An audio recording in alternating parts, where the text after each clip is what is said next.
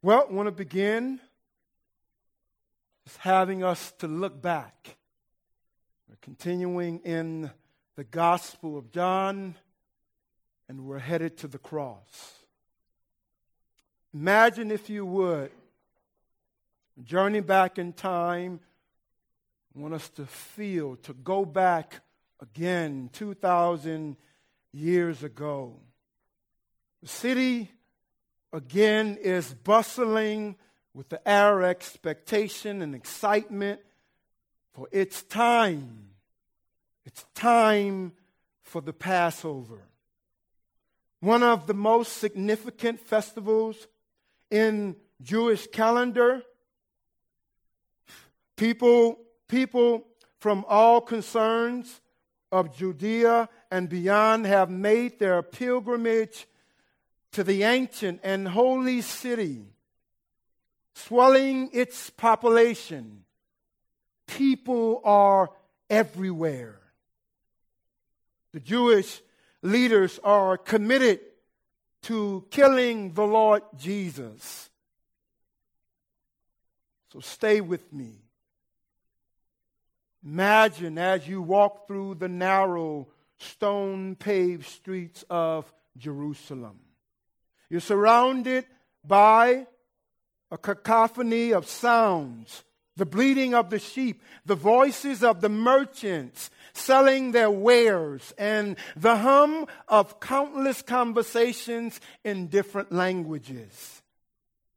The air carries the aroma of bread and incense. Fresh bread you can smell the roasted meats and the earthly incense or the earthly scent of olive oil. The city itself is a tapestry of old and new. The grandeur of the second temple dominates the skyline, its white marble and gold glittering in the sunlight, a symbol of both spiritual aspiration and a troubled history. The temple's courts are filled with worshipers and those offering sacrifices, a mosaic of devotion and ritual. And amidst this backdrop, there's a sense of anticipation that permeates the crowd. The name of the Lord Jesus of Nazareth is on everyone's lips just days before he entered the city to high praise of the masses. They held him as king. His recent miracles, especially the rising of Lazarus, having rippled through the community, stirring up mixed hope and skepticism and fear among the populace and the religious elites. It is in this charged atmosphere that we find ourselves in John chapter 12, beginning at verse 20. There are there some Greeks, representative of the wider world beyond Judaism, wanting to get a glance at Jesus. This moment signifies a turning point, a signal that the message and the impact of the Lord Jesus reached beyond the Jewish people and was now becoming a global mission. Now that the stage is set, let us go deeper that we might explore this passage from John chapter 12. Follow along with me. John chapter 12, we're going to begin at verse 20. Now, among those who went up to worship at the feast were some Greeks. So these came to Philip, who was from Bethsaida in Galilee, and asked him, Sir, we wish to see Jesus. Philip went and told Andrew, and Andrew and Philip went and told Jesus. And Jesus answered them, The hour has come for the Son of Man to be glorified. Truly, truly, I say to you, unless a grain of wheat falls into the earth and dies, it remains alone. For if it dies, it bears much fruit. Whoever loves his life loses it. And whoever hates his life in this world will keep it for eternal life. If anyone serves me, he must follow me. And where I am, there will my servant be also. If anyone serves me, the Father will honor him. Let us pray. Our Lord and our God, Father, we thank you for your eternal word, your word that is effective, your word that you have given to us so that we might truly indeed be your disciples, that we might know how to be followers of Christ. Help us, Father God, to understand what your word says and what it means, that we might apply your word as we leave this building. Help us to be obedient to your word, to carry out your word through acts of obedience and for, from a love for you. Help us to honor you. Lord God, we pray that your word will go forth and carry its power, that we might remember who you are, and that we might worship you and serve you for who you are. May you be the object of our faith. And may we turn from our sins and turn to you, the author and finisher of our faith. Help us now. Teach us, O oh God, by the power of your Spirit. We pray also for the one who do not know you, that today might be the day of salvation. We ask in Jesus' name, amen. So I've entitled today's sermon, uh, sermon uh, Discipleship at a Glance, considering I thought it was interesting that um, these themes uh, bleeds out of the text at this particular time as we begin a new year. Here it is, we're reminded, I believe, about this idea of discipleship. And the Lord is reminding his disciples what they ought to be because he is about to leave them. And he must leave them. He must leave them so that the Holy Spirit, the Comforter, might come and might remind them of all of the things that He said, all of the things that He taught them, that they might remember and that they might obey Him. And so He's laying a foundation here. And so we're going to consider point number one the glorified Christ, who ultimately is the object of what, of the reason why we do what we do. It's because of Christ. Point number two is the called out ones. And point number three, the truly committed. So after the triumphal entry of Christ, the Lord's earthly ministry is coming to a close, and Passion Week has started.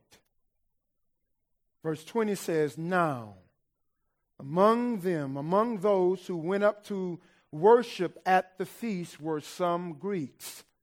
Who are the Greeks? The Greeks here are in reference to Gentiles.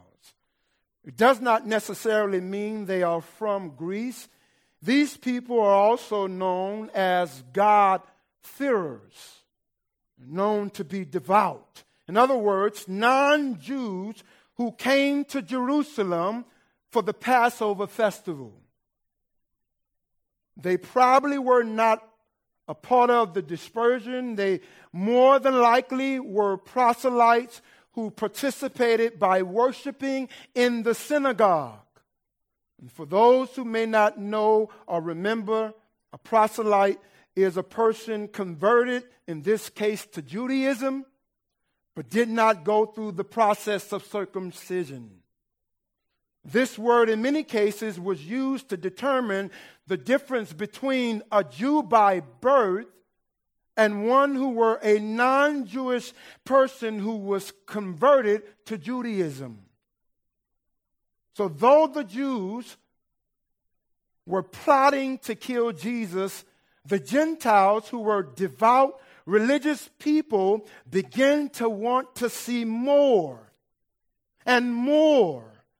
They had heard about this one who is called Jesus of Nazareth, the one who have caused bread and fish to multiply in a desert, the one who caused the dead man to rise up again with, with life in his body after four days.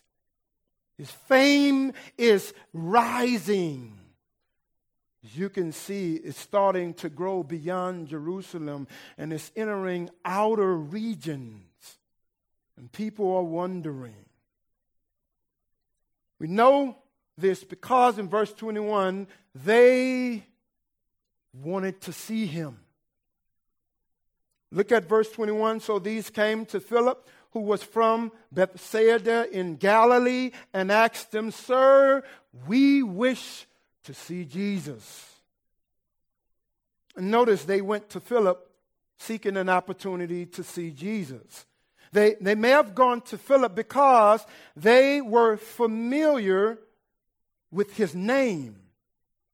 Though, though Philip was a Jew, and no different from the other apostles. His name is Greek, and he is from Bethsaida, a fishing town in Galilee. Many Gentiles were in that region, so with that background, it makes sense why the Greeks would approach Philip. They obviously were not worshippers uh, of pagan deity. Because then we see in verse 22, it says, Philip went and told Andrew, and Andrew and Philip went and told Jesus. You see, Andrew was also from that region, Bethsaida. That was his hometown as well. And they were the only two from the 12 with Greek names. These men took, took the matter about the Greeks and wanting to see Jesus, they took it to the Lord, and here's how the Lord responded in verse 23. And Jesus answered them, The hour has come for the Son of Man to be glorified. Now, in comparison to what the Lord previously stated about his time not yet coming, this is a first. Because you remember, in John chapter 2, verse 4, the Lord said to his mother Mary, Woman, what does this have to do with me. Remember, they were running out of wine. They were, they were at a wedding, and his mother came to him and told him the problem. He's like, It's not my time yet. What does this have to do with me? Right? So again, he was mentioning this idea of time being not yet. Then in John chapter 7, verses 6 and 8, he responds to his brother. Remember, his brothers were, were saying to him, If you are who you say you are, reveal yourself. Why don't you go to the towns and let people know who you are? And what did he say to them? He said to his brothers, My time has not yet come, but your time is always. And then he says, You go up to the feast. I'm not going up to the feast, for my time has not yet fully come. Now, let's again consider what time is it. In verse 23 something changed. Look at the verse again. The lord states this time what? The hour has come for the son of man to be glorified in other words it is here. His hour has come. His time has come, and it is now. This shows that the Lord is waiting or was waiting for a particular time span that is given to him by the Father. Everything happened according to the Father's will. Remember, he often said, I only do what my Father tells me to do. We speak, I have communion with my Father. I can only do what my Father reveals to me. He was always speaking about his obedience and his love for the Father everything happened in the providence of God. This we know because we also understand that the providence of God is at work in our own lives. Right? We understand that God is at work in our own lives. We know that everything is ultimately out of our hands and ultimately in God's hands. Jesus rested in the reality that he knew that the Father had his best interest in mind. He never doubted the Father's plan for his life. He agreed with the Father. He embraced the Father's will. Therefore, he humbled himself we can see the humiliation of Christ. Philippians 2 and 8 states this about Christ's humiliation. In Ephesians 2, verse 8 through 10, it says, And being found in human form, he, Christ, humbled himself by becoming obedient to the point of death, even death on a cross. Therefore, God has highly exalted him and bestowed on him the name that is above every name, so that at the name of Jesus, every knee should bow in heaven and on earth and under the earth. Here we see the humiliation of Christ. We can follow after Christ and also be humble. Because if the king can humble himself to the Father's will, how much more should we, as disciples of Christ, humble ourselves to the work of God and to the service of Christ? It's because of love. Love is in picture here. It's not about following rules and, and regulation, but it's being carried away with love. Love causes us to be obedient to the word of God. We're moved because of what Christ have done and that he went to a cross on our behalf and paid for our sins fully. And here we, here we are, the redeemed of God. So it is because of love for the Father and the love Christ received from the Father throughout all eternity. He obeyed until his mission on earth to save sinners was complete. Christ is the mediator between man and God. And in our 1689 London Baptist Confession, it states in paragraph one it pleased God in his eternal purpose to choose and ordain the Lord Jesus Christ, his only begotten Son, according to the covenant made between them both, to be the mediator between God and man, the prophet the priest and king, head and savior of the church, the heir of all things, and judge of the world, unto whom he did for from all eternity give a people to be his seed and to be by him in time redeemed, called, justified, sanctified, and glorified. Being the redeemed of God, we too will be glorified with Christ.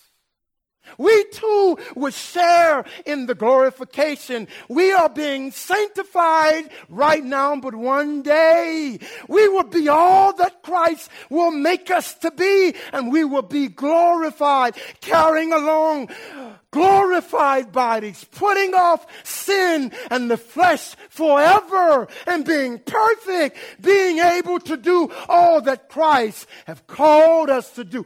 Only willing and able to do that which is good. What a privilege to look forward to, to realize that this old man will one day fall off and that's why death is necessary. That's what, that's what we're doing. We're, we're putting off the old man so that we might every day become new in Christ. And the Lord taught us that. He gave us an example. We're going to get it.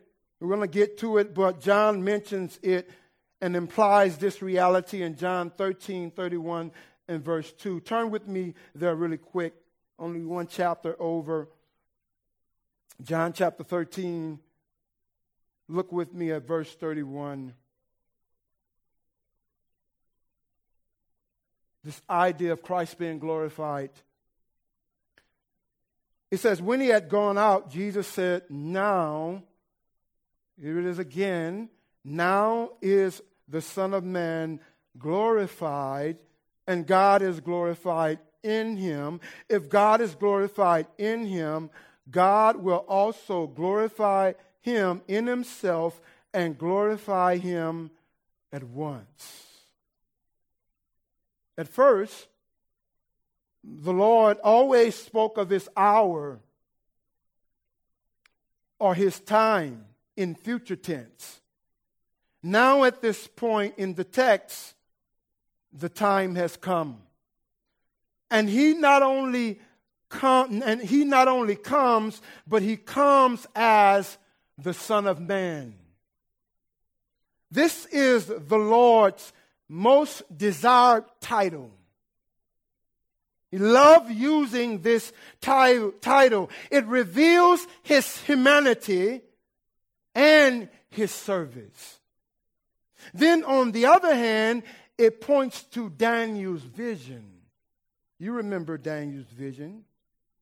This is important because the Lord understands that his humiliation includes suffering to fulfill his role as the Son of Man according to the scriptures.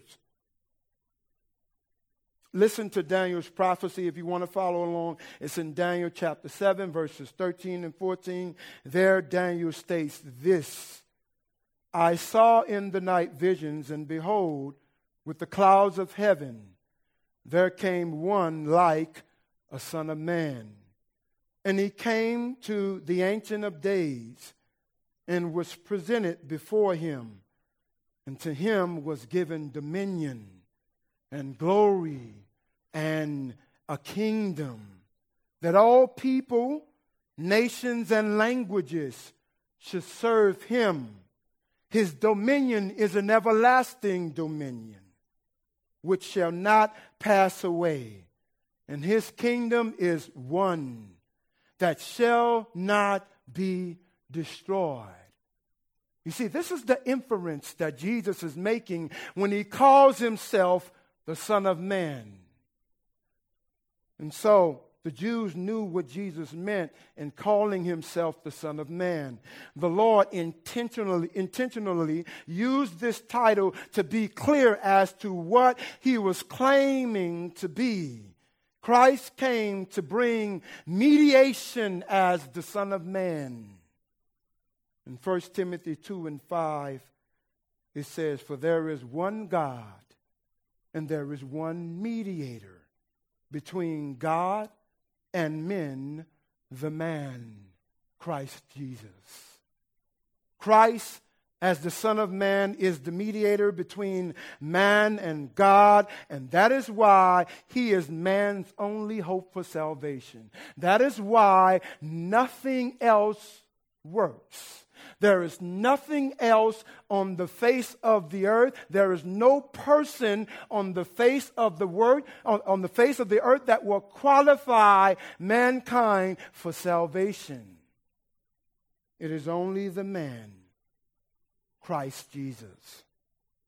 And so, we're reminded of this mediation. We're reminded of Christ being the mediator and the only hope reminded of this in paragraph 9 of our beloved London Baptist Confession. There it states this office of mediator between God and man is proper only to Christ, who is the prophet, priest, and king of the church of God and may not and, and may not be either in whole or in part thereof transferred from him to any other. In other words, Christ alone. So for the purposes for the purposes of illustration, the Lord used agriculture. Look again at verse 24. Now, a text the Lord Jesus states Truly, truly, I say to you, unless a grain of wheat falls into the earth, speaking of death, and dies, it, it remains alone, but if it dies, it bears much fruit. This explains his own death. It explains his death, burial, and resurrection. His mediation between God and humanity will open uh, the door of salvation that people from every tribe, tongue, and nation might enter in to the kingdom of God through himself. Christ came to die so that others might live. If, if, if we don't know him today, we ought to put our trust only in Christ. We must die to self because that's our only hope. So if you're here today, believe in the Lord Jesus Christ and be saved. He is our only hope. Jesus himself says in John 14, verse 6, I am the way, the truth, and the life. No one comes to the Father except through me. So, believe today. We're not asking you to, to do anything. Not asking you to do any works. We're not asking you to, to, to, to be in church doing everything that's not the means for salvation. Salvation requires belief in the Lord Jesus Christ, believe that he died, was buried, and rose again from the grave. Believe that he died for your sins. And if you believe that, he'll save you. For the scripture teaches if you confess with your mouth and believe in the Lord Jesus, you shall be saved. You see, so it's dependent upon faith that salvation come. Obedience follows thereafter. Obedience is not a means to faith. Obedience follows faith. And it is in knowing Christ that we obey His word. And it is through Christ and by the power of His Spirit that we can say, Yes, Lord. We can obey Him daily. So, believe today. It takes us to our next point. Point number two, the called out ones. When we come, when we come to knowing Christ, we're reminded of things that we ought to be doing. Point number two, the called out ones. In verse 25, Jesus gives the prerequisites to the crowd and everyone who falls either in the category of faith or faithlessness. Let's look again at the text. The Lord Jesus states in verse 25 Whoever, whoever loves his life loses it. That's a contradiction to what the world teaches, right? Mankind is trying to do everything that he can do to save his life as if he can take with him the things of this world when he dies. Every funeral I've son, saw, every funeral I saw, I've seen nothing but a hearse filled with a dead body. No one is taking away anything, but we will report to the Creator, to the one who have made us, and we will one day be judged. And he will either say, Come to me, my child. You've been faithful over a little. Now I will make you ruler over much. Or he will say, Depart from me, you worker of iniquity, because I don't know you. There's no intimacy between you and me. I don't know you. You are disqualified for the kingdom of God, and I hold you contempt. I hold you guilty. For again, Christ is our only hope because He's the only one that could say, He's mine, Father. I bled for Him and died for her. They're mine. And He can say, Welcome into my kingdom. It's the, it's, it's the inference that we saw on the cross when the thief, having not done anything, said, Lord, remember me when you enter your kingdom. And he said, This day you shall be with me in paradise. And all he did was believe. What a great benefit. What a great privilege for all the sin we've done. And here it is. He says, You're mine. You're mine. You're my child. There's nothing that you can do to disqualify yourself from entering the kingdom of God. I've done everything. Come, my child. Rest. Rest in the kingdom of God. And so here it is eternal life is on the line. Eternal life is on the line. Whoever loves his life will lose it. And whoever hates his life in this world will keep it for eternity. In other words, those that reject God loses everything. If, if we reject Christ, we forfeit every good and every benefit that we can have throughout all eternity. All because we did not believe. God, in His love and in His kindness, opened up the corridors of time and made a way and applied His grace. And all we have to do is receive it. It's a gift, right? For God so loved the world that he gave his only begotten Son, that whosoever believes in him shall not perish, but shall have eternal life. You see that? The benefit comes by way of belief, not works. And so we see it in the text whoever loves his life loses it. Any attempt to try to get into the kingdom of God through any other way except Christ loses. Anyone that is self absorbed cannot have eternal life. If a person is more interested in life on earth, that person is unfit for the kingdom of God. You see, God would, He's not going to share His glory with anyone not your family, your mother, your daughter, your child. He won't share his glory with anyone. You see, this is the picture. This is what it means to die. If a person is more interested in life on earth, that person is unfit for the kingdom of God. You remember the Lord said it. He said, You can't be one that looks back. Keep your eyes on me. Right? We can't look back. And so we're reminded those who believe cannot, those who do not put God first, they cannot receive eternal life because they are too attached to the world.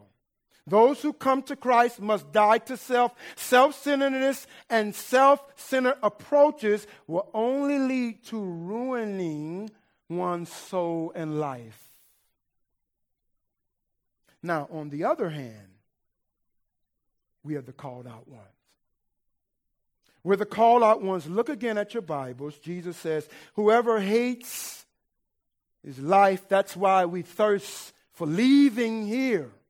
Because we know it's better with Christ. And so our desires, our emotions, our wants is wanting to be with Christ. So he says, whoever hates his life in the world, he uses a metaphor here, right? In that our love ought to be for God. Whoever hates his life in the world will keep it for eternal life. Hate it and keep it. Hate it and keep it. It's only when we are in union with Christ that we experience eternal life. Remember what Christ said when his work was done? He says, Father, remember me as it was when I was with you in glory. Restore to me the glory that is due me. Right? So, we're reminded here that our service to Christ authenticates our faith, belief, trust, and dependence upon Christ as our mediator between God and man. And it is only in Him that we obtain salvation to eternal life. He states the same idea in a different way in Matthew 10, verse 39, when he says, Whoever finds his life will lose it and whoever loses his life for my sake will find it. You see, the world is opposite. The world would tell us that we're to keep chasing after the things of the world. And those things will only leave us empty. It will leave us unfulfilled, unsatisfied, and constantly wanting more. The only one who can fill us is Christ. Again, the Lord states in Luke 17 30, 33, he states it slightly different. Whoever seeks to preserve his life will lose it. But whoever loses his life will keep it. So, how will you lose your lives this year for the sake of Christ? What is it in your life that you're giving too much attention to? More than the attention of God. What is disturbing your communion with God? Your fellowship, your prayer, your devotion, your reading scripture. What is it that is causing you to take your eyes off of Christ? That's the question we must all ask ourselves. And it's not a one time thing. It's a, we must do this on a regular basis because we're being pulled in various directions. And we must keep our eyes upon Christ. We have to map out our path so as to walk in step with Christ so that we do not waste time disqualifying ourselves. That leads me to, or lead us to our final point. The truly committed. According to the Lord, there is a right way of service and discipleship. He defines what a good church looks like, a good churchman looks like. Look at the text again in verse 26. He defines what followers of Christ must do. He says, If anyone serves me, he must follow me, and where I am, there will my servants be also. If anyone serves me, the Father will honor him. in the text, the Lord explained and revealed what happens in the life of the truly committed disciple. And there's three things that he mentions there. One, they must serve him. That is not up for debate. They must serve him. Number two, they must follow him. He says, We're going to be his disciple, so we must follow him. We must take up our cross and follow him. And then the third thing that's going to happen that we can look forward to is that one day the Father will honor all of those who belongs to the Son. He will honor them. So not only does the Son comes and dies and bleed and is buried and rises up again on the third day, also that those who are in sin might come into a right relationship of, with God through faith, through the finished works of Christ. He did all of that and then his Father would join in and he would give honor to those who serves the Son. If anyone serves me, the Father will honor him. So, true commitment to the Lord Jesus Christ is grounded in the knowledge of his saving power and divine nature, and it expresses it in one's adoration and obedience to Jesus Christ. You see, faith don't just stand still. Faith moves, is, is active, it, it, it, it is instructed, right? It responds and is all from a foundation of love. Did you notice how Jesus defined his disciples who serves and follow him? He called them his servants. His servants. These are his devoted followers. They are those that are fully on board with the work of Christ. In other words, they're not easily disturbed or knocked off but they are firmly fixed in Christ. And they're like palm trees. Trials may come, difficulty may come, and they might bend with trouble, but they're coming back with their eyes on Christ. Yes. Because they're firm and they're fixed because of what Christ has done for them. So we don't want success. We don't want to be successful in this life we learned that our men's group that Moses was successful. In other words, he had all of these feats, all of these things that he had, he had done. But there was a time at the end of his career when Moses was on his way to take the people to the promised land. And you remember what happened. Moses, up to this time, was being obedient, he was following God. But this time he was moved by the people. And he got caught up in success. And according to the people, he was successful because Moses struck the rock when God told him to speak to the rock. And God, in his kindness, still honored it. The water came gushing out to to allow millions to drink in a desert. And not only did the people drink, but the cattle did too. All of the animals drank to their field. And because of that disobedience, Moses could not go into the promised land. But God, again, in his grace and his kindness, allowed him to look and to see. And here it is, a people of God. The people of God, though they disobeyed him and was traveling in the wilderness for 40 years because of disobedience, God in his love was kind to them.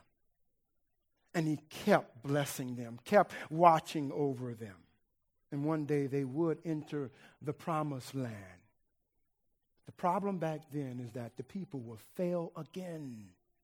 It would begin worshiping idols again, worshiping other gods, putting themselves first, being self absorbed. But there is one that will come, a king who will fix all of that. And now it would not be dependent upon the people, but it would be dependent upon one who would say, It is finished. The Christ who would come and provide a righteousness for the people that cannot provide a righteousness for themselves. And he would be the mediator. He would be the great high priest who will offer a sacrifice that is perfect. The one who is both priest and king. And here it is the Lord is wanting devotion. So, what does this mean as you prepare for the upcoming week? How can we prepare to be faithful for what we really want not is not success, but we want faithfulness. That's what God wants. He wants faithfulness. Let's in other words, let's say what scripture says, right?